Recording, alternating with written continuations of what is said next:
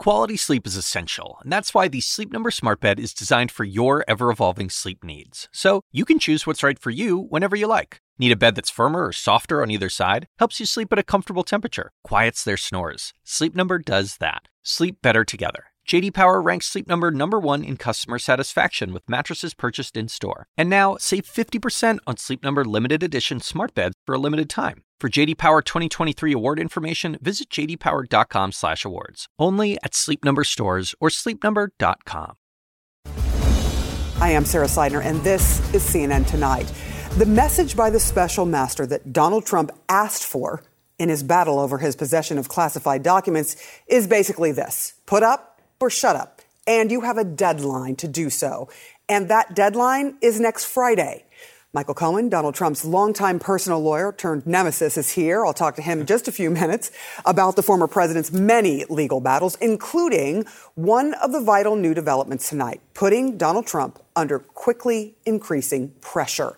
That special master, Judge Raymond Dearie, now says Team Trump has to back up any claims of the FBI planting evidence at Mar-a-Lago during last month's search.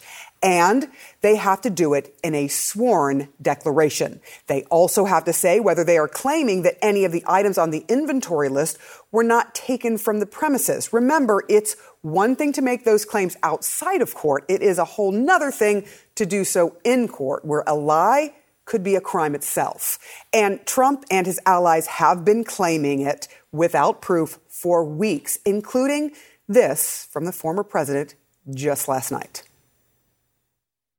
Did they drop anything into those piles? Or did they do it later? There's no chain of custody here with them. Wouldn't that be on videotape potentially? Uh, no, I don't think so. I mean, they're in a room.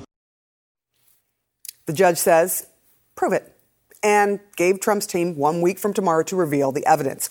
Our sources suggest Trump was considering releasing so called surveillance video f- over a month ago, but that has not happened.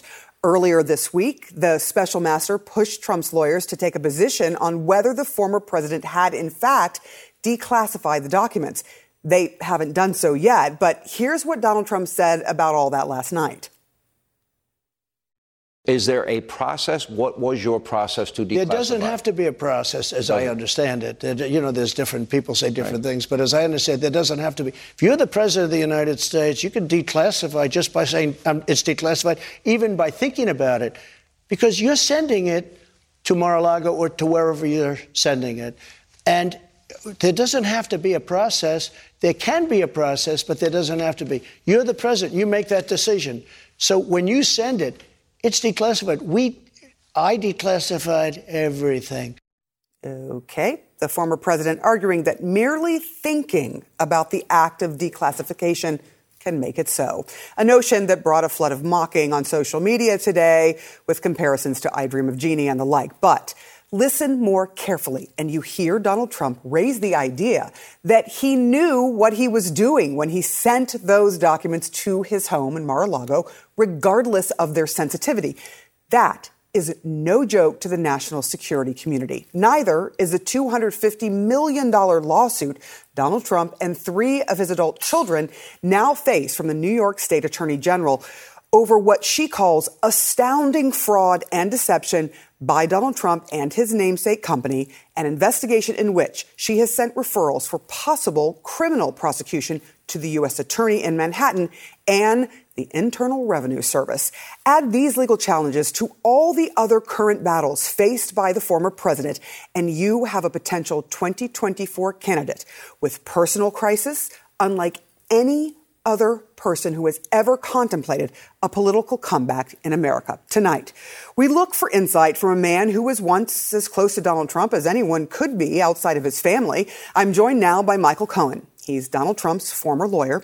These days, he hosts a podcast called Mea Culpa, and he's got a brand new book coming out. It's called Revenge How Donald Trump Weaponized the U.S. Department of Justice Against His Critics. Michael, Donald Trump's financial misdeeds are not new to anyone, especially people who live here in New York. Tim O'Brien, for example, wrote a book uh, about Donald Trump, who basically was saying that he was worth five to six billion when O'Brien said, nah, it was about 250 million. And then he sued him. And then he sued him. and then you had the, the AG sort of looking at, okay, well, what happened here? And the SEC looking at in 2022, uh, saying, look, you made some misleading comments about, uh, or, or, some misleading statements about your hotels and what they were worth. And it basically it was like, okay, here's a cease and desist, and that went away. But it's not an unknown entity. So why did it take your testimony, according to the AG herself, to bring this case forward when this has been a long-standing issue with the Trump organization and Donald Trump himself. Okay, so what you know about Donald Trump is what Donald Trump tells you that he wants you to know. I was one of the very few insiders. In fact, I was the only insider at the Trump organization with any real knowledge that was willing to come in to testify, to provide not just information, but documentary evidence in order to demonstrate that he was doing exactly what our amazing Attorney General has now put forth in a 200 page indictment. And that is that he inflates his assets for the purpose of net worth, and he deflates it in terms of uh, reducing the tax burden on those assets. Nothing else to say. It is what it is. This is what Donald Trump is all about. As I stated in the opening of my oversight committee testimony, he's a fraud. He's a con man. He's a cheat. That's who he is. Let me ask you this, because I've had this question in my head for a really long time about you. Why did you stay so long? Knowing that you were his enforcer, you were trying to make sure that he was safe legally, he was coming to you with all this stuff. I mean, first of all, how much of your time was spent trying to keep him out of legal trouble and to keep his reputation, which he appears to care so much about that he's willing mm-hmm. to bully people, intact? How much of your time was spent doing that? 23 hours a day. Really? I, really, no joke. I mean, I was the first phone call every morning. I talk about in my old book, Disloyal. First phone call every morning, 4.30, 5 a.m. And the last phone call before he went to sleep at 11, 11.30 p.m. Every single night. There was What's not a single you vacation. About? What's he calling you about? What is he asking you to do? It's whatever was on his mind. Somebody was annoying him, that there was an issue, uh, there was a potential lawsuit, there was a defamation claim he thought was against him. Whatever it was on his mind at that moment, speed dial, there I was, awake and dealing with it. Sometimes I was up all night long trying to resolve the issue for him. So, how were you dealing with it? Was it, I'm going to sue you, I'm going, uh, threatening? What were you doing, and what did he tell you to do to sort of make this go away, if you will? Well, it depends. It depends on which issue it was. If it was somebody who defamed him, speak with them, make them retract it. If they don't retract it, file a lawsuit. Bring on so and so law firm, and you know, let's file a lawsuit and let's do what we have to do. Um, because, as you stated and accurately, there's nothing more important to him than his reputation and the presumption that he's as rich as he claims to be. Let me ask you about some of the, it seems like randomness of, of numbers. And, and here's a few. For, in Mar-a-Lago, for example, um, if it's worth 75 million, it's one thing to, to round that up. But how does it end up being worth 739 million? Right. So in his mind, and he talked to Tim O'Brien, if you speak with him about it, he wrote it extensively in his book. He values things how he feels. He calls it mental valuation. Uh, I think that your jacket right, is worth $10 million. He goes, that's what I think it's worth. It's a delusional, delusional position to take that he gets to determine what the value is of anything. Now, what he also did is he claimed that it's worth the 739 million because you could parcel it out and it is a large piece of property in an exceptionally expensive area of Palm Beach. However, he gave away that right. So he ignored the limitations on the property in order to increase the value. Yeah, I bet if you were able to parcel it out into quarter acre plots, it could be worth a lot of money. Maybe not 700 million, but it certainly could be worth a whole lot more than 75. But you can't. He gave that asset away. Uh, let me give you another example right over here, something that's not even in this, in this um, indictment 725 Fifth Avenue. He truly treats that public space as if it's his own. It is not his. It belongs to you, the taxpayer of New York. It's why it says public space on it.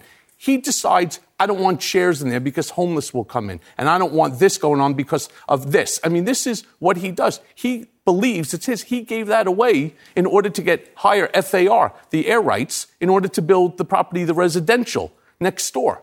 He also claims that those buildings are all his, even though they're fee simple absolute. You own them yourself, like if it was a house, mm. right?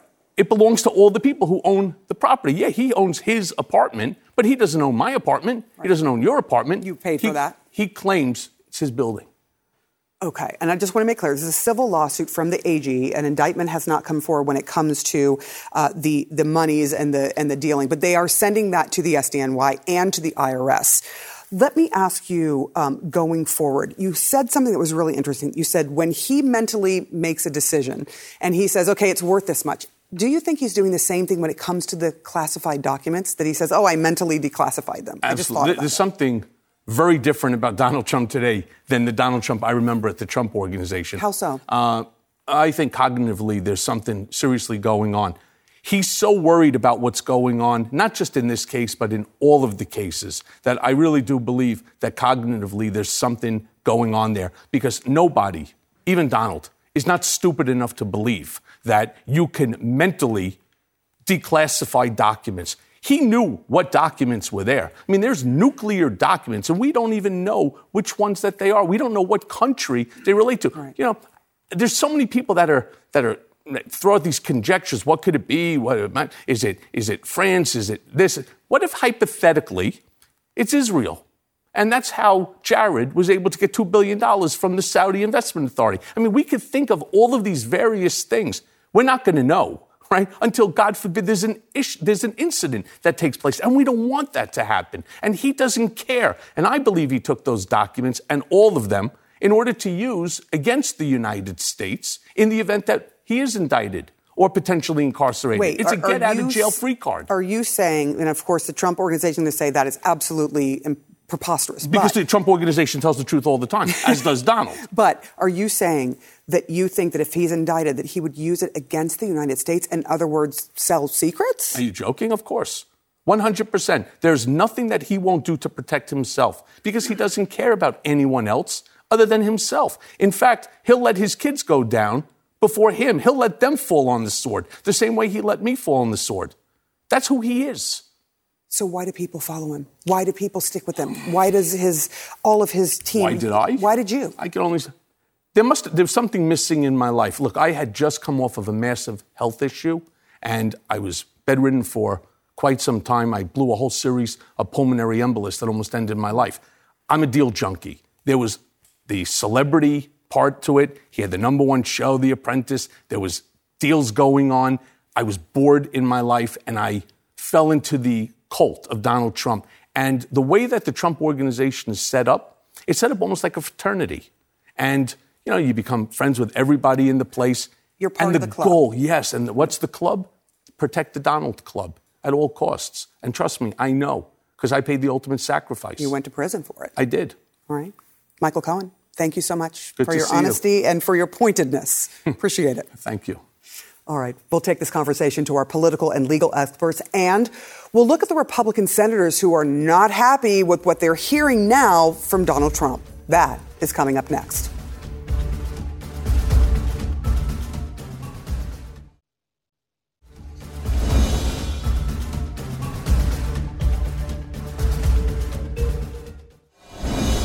Donald Trump is having a rough week, to say the least. But then again, we've seen the same sort of headline written before, like in February when he lost three key legal hearings, or in June of 2020 when the reporting was about political missteps and a fracturing campaign, or in 2019 during his first impeachment, or 2018 when the Mueller investigation was cranking up, or the year before that when he failed in his bid to get Obamacare repealed. In other words, it's only Thursday, and as bad as this week has been for Donald Trump and the Trump organization, to be pretty frank, he's had a lot of bad weeks, but he tends to bounce back, at least politically. Let's see how this one stacks up with former federal prosecutor Elie Honig and a couple of keen political minds in Errol Louis and Scott Jennings. Thank you so much for joining us. All right, I'm going to start here, and this is for anyone to jump in.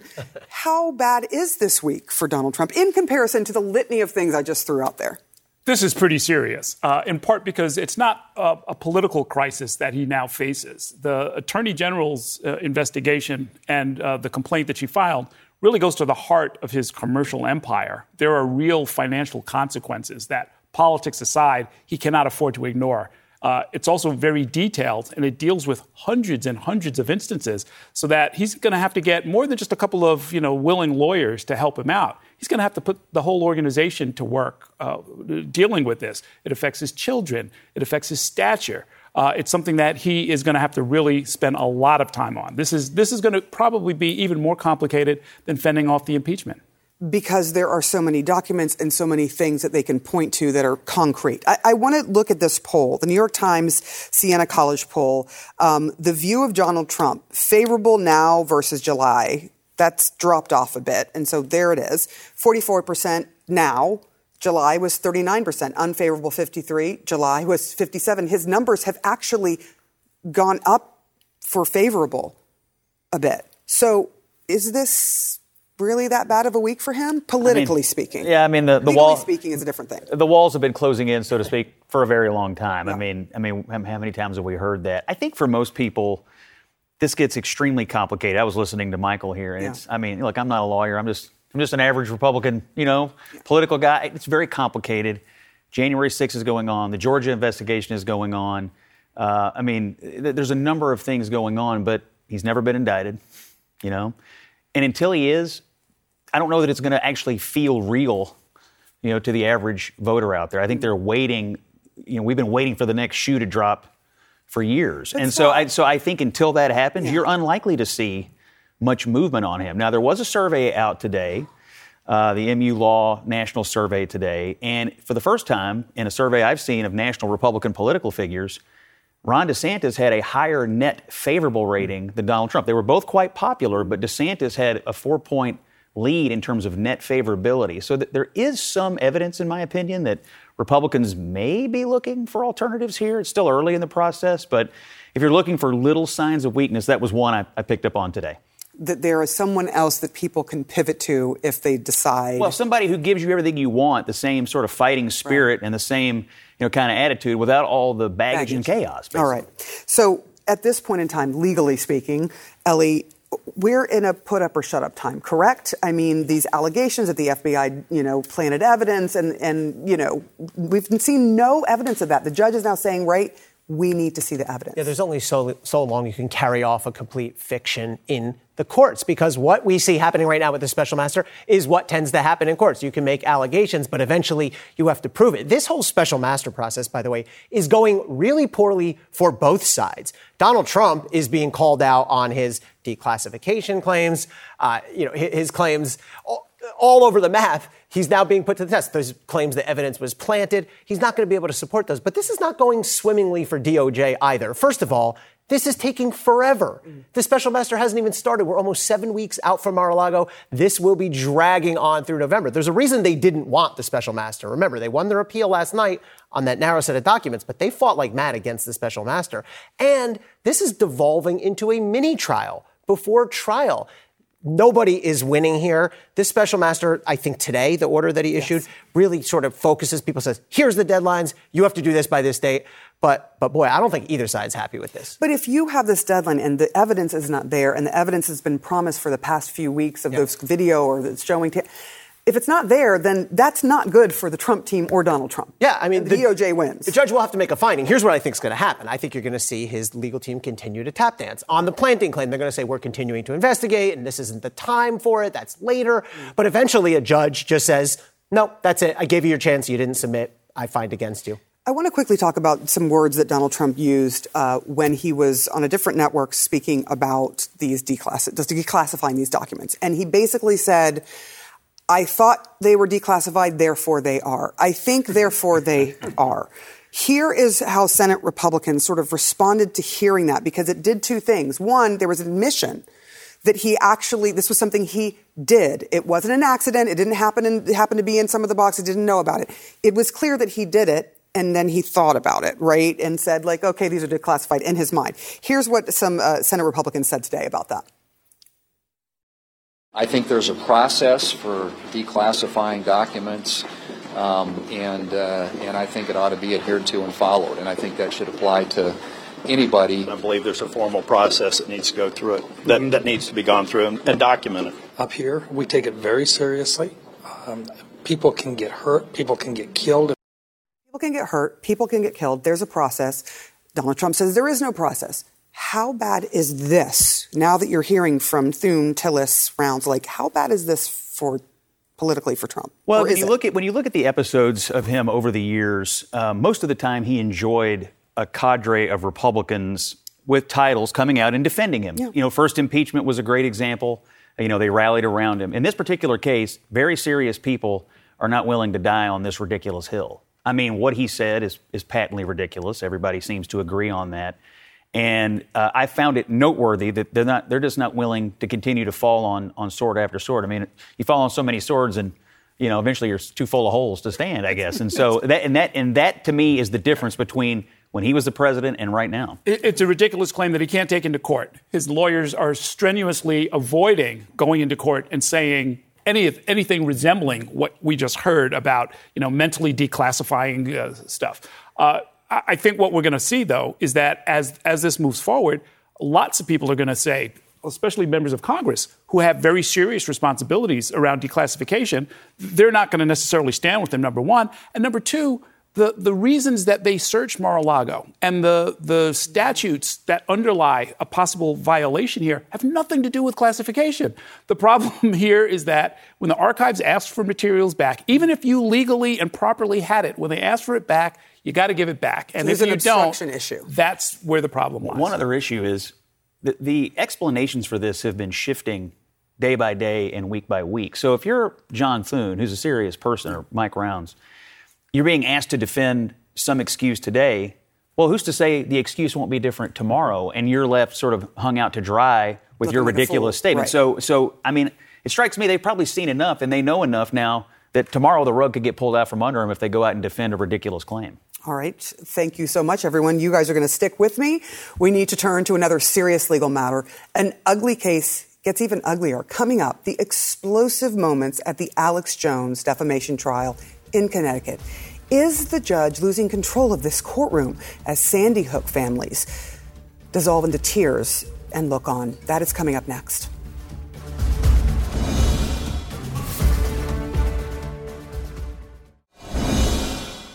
Emotional and explosive moments. In a Connecticut courtroom today, as conspiracy theorist Alex Jones took the stand during the damages phase of his defamation trial. A jury is currently deciding how much Jones has to pay the families of Sandy Hook victims after he spent years spreading lies about the mass murder of children. I want to show you this moment where the attorney representing some of the families asked Jones to face Robbie Parker, who lost his daughter Emily in the massacre. Robbie Parker's sitting right here. He's real, isn't he? Yes.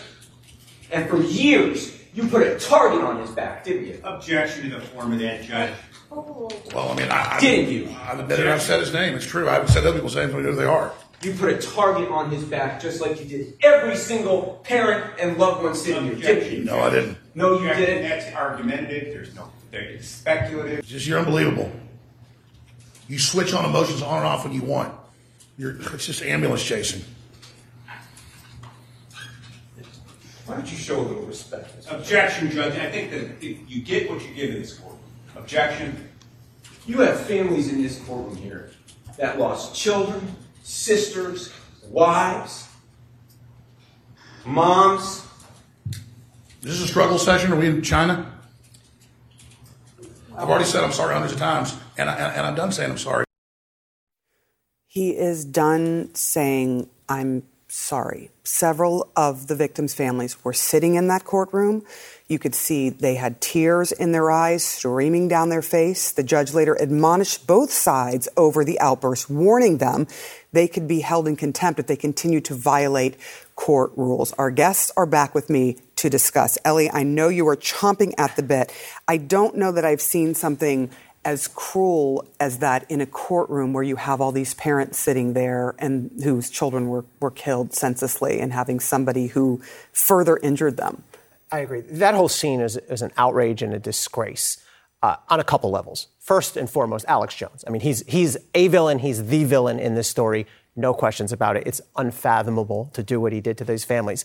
A distant second place, though, that judge has to get control of that courtroom. That is a ridiculous scene. I've been in plenty of courtroom encounters that have been animated, heated. I've never seen anything like that. And the judge owes it not just to the orderly administration of justice to get his courtroom in order, but he owes it to the families who are sitting there. They are entitled to a dignified process and not a ridiculous shouting match, personal accusations back and forth with the lawyer, Alex Jones saying whatever he wants.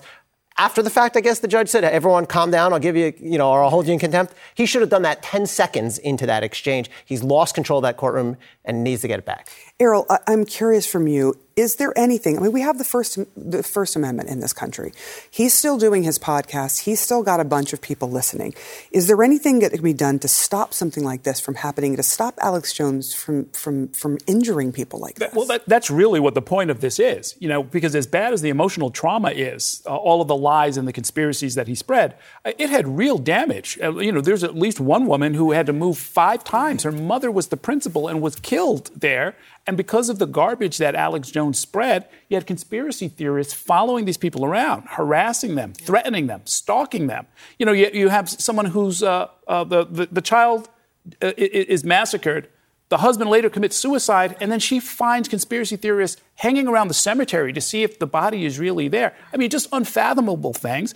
Alex Jones, however, because this is about money damages, uh, he can take this as a cost of doing business, you know, because he makes so much money. The only way to truly punish this, because money is the only thing that's being talked about right here. It's the only thing, you know, he's not going to lose his freedom or anything. They have to take a lot of it. They have to take all of it. They have to make it clear that anyone who wants to embark on this and try and sell, you know, diet pills and supplements uh, uh, and, and, stir up an angry, crazed mob and set it on innocent families over a decade. Anybody who wants to do that, it's going to cost much, much more than they think. The jury has a really important responsibility here.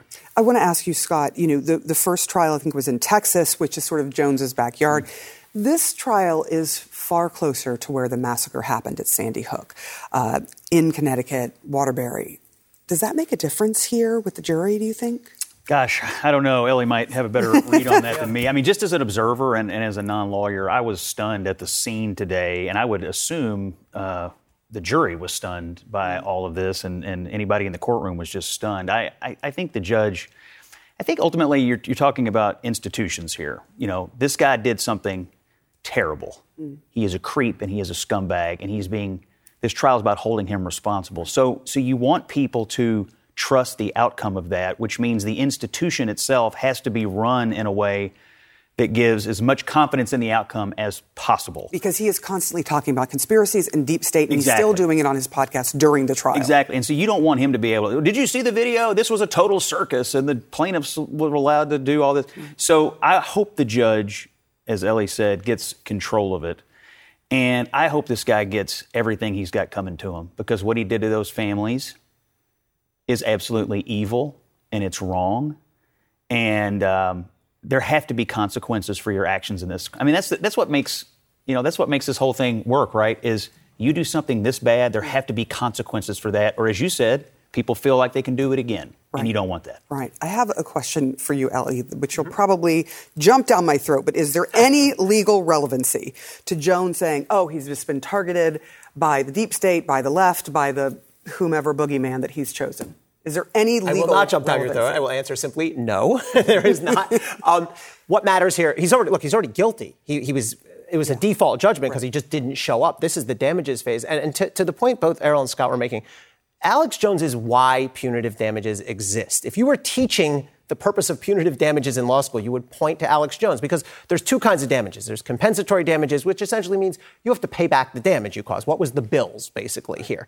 But then punitive damages go to stop someone, to deter someone, to punish somebody. And if anybody has ever deserved that, it's Alex Jones. And you're not just, you are speaking to Alex Jones, right. who needs to be hit in the wallet, as Errol said, but you're also speaking to any others who would see this kind of behavior and say, ooh, there's profit to be made there. And that's why I think uh, the jury has such a strong responsibility, as Scott said. All right, I think we got through it, but it is hard to watch. The cruelty is truly stunning.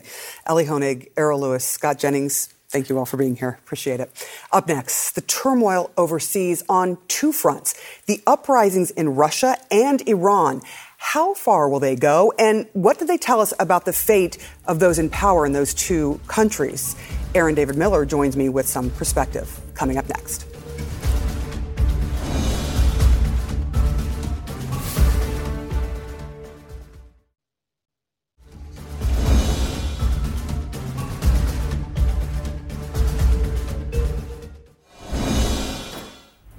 Civilians across Russia and Iran are rising up against their authoritarian regimes in ways we haven't seen in years.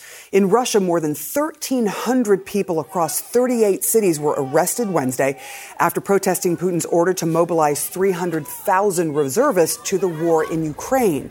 An independent watchdog says some of the protesters detained were drafted directly into Russia's military. They also say just over half of the detainees were women, making it the largest women involved anti government protest in recent history there. In Iran, women at the forefront there as well. They have been at the forefront of protest in dozens of cities. Many have removed and burned their headscarves. One woman even cut her hair amid a crowd that included men. They were heard shouting, Death to the dictator. The protests were sparked by the death of 22 year old Mahsa Amini, who was taken in by Iran's so called morality police because she allegedly broke the country's headscarf rules. Are these protests a moment, a moment or the start of a movement and larger change in Russia and Iran? Joining me now is CNN global affairs analyst and Middle East expert Aaron David Miller. Thank you so much for joining the program. Sara, it's great to see you. Let's start in Russia.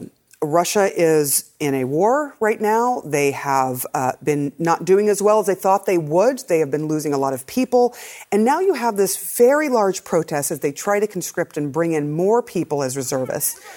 Is this going to be a moment or is this going to be the start of something larger, you think? You know, Sara, I don't think Pythia, the oracle at Delphi, reading the best of goat entrails, could probably tell you with any sort of authority where this is going. Is this a headline or is this a trend line? In the case of Russia, um, I think Mr. Putin has made uh, a difficult situation worse.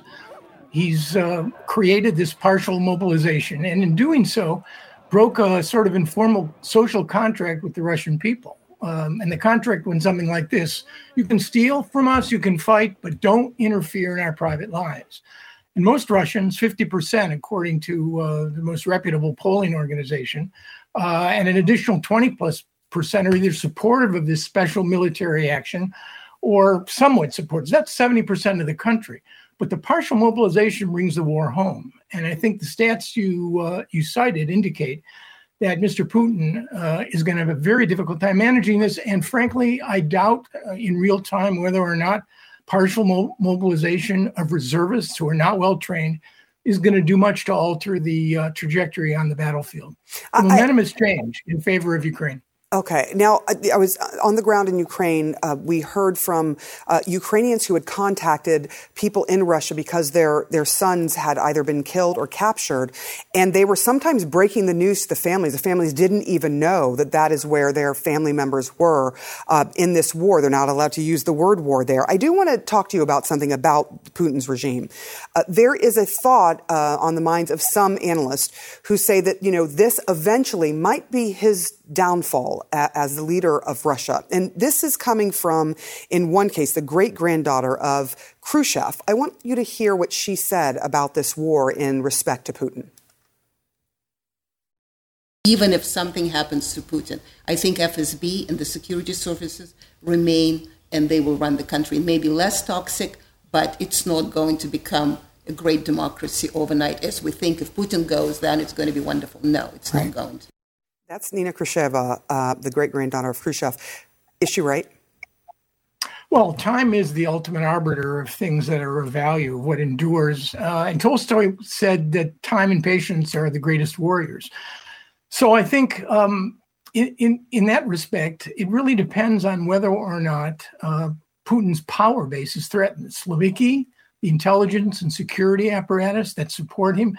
Putin turns 70 next month, I think on October 7, and all of the men around him in the security and intelligence establishment have an investment mm. in this regime.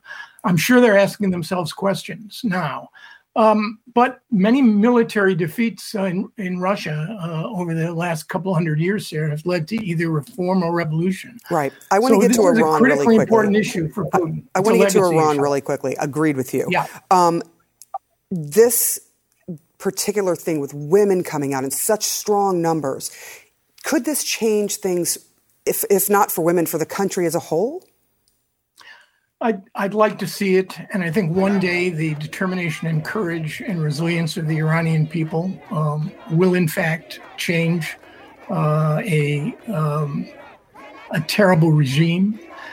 But you can't underestimate the repressive powers of the state. Remember, only two years ago, three years ago, in 2019, protests and riots over gas prices and uh, many other things led to a huge crackdown. 360 people were killed, Iranian civilians were killed.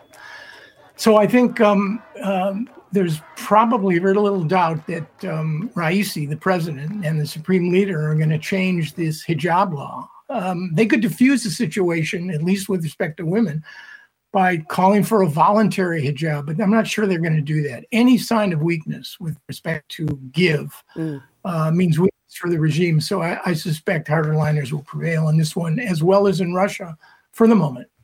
And to your point, just really quickly, uh, our CNN's Christiane Amanpour uh, tried to get an interview with the president. She has interviewed just about every president of Iran in her lifetime. And when she tried to do so, they insisted last minute that she wear a hijab. She refused. Um, and so it's clear, clearly, uh, and you see the pictures there, there is clearly a move by the, the Iranian regime to try and stick with this idea of women having to cover uh, themselves in the presence of men. And, and it was, the point was made right right here uh, during this interview. Thank you so much, Aaron David Miller. I appreciate you coming on. We have some other very important news tonight. And by the way, this time it's good news. Dr. Sanjay Gupta is here to take us through a historic moment in the fight against cancer. More survivors than ever in this country.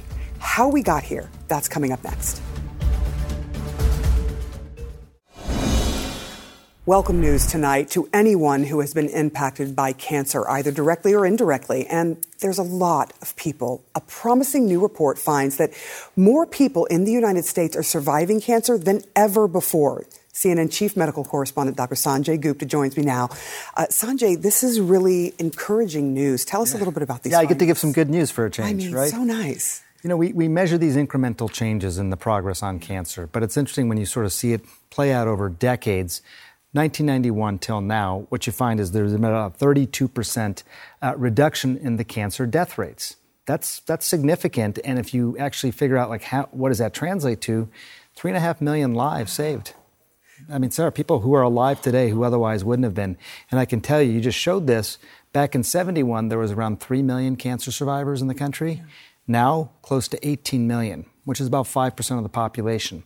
So if you're out there, one in 20 people roughly would identify themselves as a cancer survivor, which is that's that's pretty, pretty incredible. Yeah. Why is it because of a lot of organizations, or is you know people getting screenings earlier? I, I, think there's there's several things, but I think there's a couple major things. First of all, the the main cancers that we're talking about, where a lot of this progress has been made: lung cancer, colon cancer, prostate cancer, and breast cancer.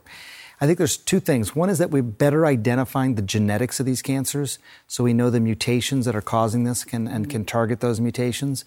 But also this, this avenue of therapy is known as immunotherapy, which actually teaches your immune system or allows your immune system to fight the cancer. I always give the example of Jimmy Carter. You know, he had metastatic melanoma to his brain. A clear death sentence a decade ago.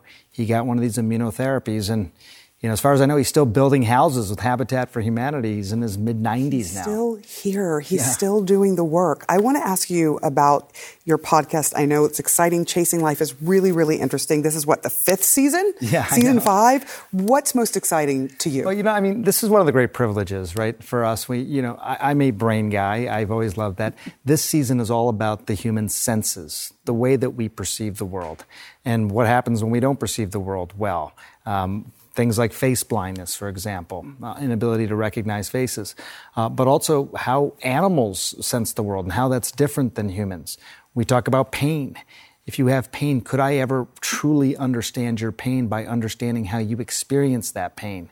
We dive into these issues in, in a big way, and I got to tell you, you know, I, I learn a lot, even though I study the brain as my, my side job or my primary job. Um, when you do the podcast, you get to talk to these fascinating people who teach us how the world is perceived differently. I always learn something from you. Um, and so this podcast is wonderful, and you've got a great special coming up this weekend. Yeah. I cannot wait to see about uh, Havana Syndrome. So thank you so much for coming you on. Got it. Thanks for having me. Thank you so much for hanging with me. I will be back tomorrow night. Don Lemon Tonight starts right now. Quality sleep is essential, and that's why the Sleep Number Smart Bed is designed for your ever evolving sleep needs. So you can choose what's right for you whenever you like. Need a bed that's firmer or softer on either side? Helps you sleep at a comfortable temperature, quiets their snores. Sleep Number does that. Sleep better together. JD Power ranks Sleep Number number 1 in customer satisfaction with mattresses purchased in-store. And now, save 50% on Sleep Number limited edition smart beds for a limited time. For JD Power 2023 award information, visit jdpower.com/awards. Only at Sleep Number stores or sleepnumber.com. Now streaming exclusively on Max, a new CNN flash doc about the album that has Nashville talking. Call Me Country. Beyonce and Nashville's Renaissance. Watch it at max.com slash call me country. Max subscription required.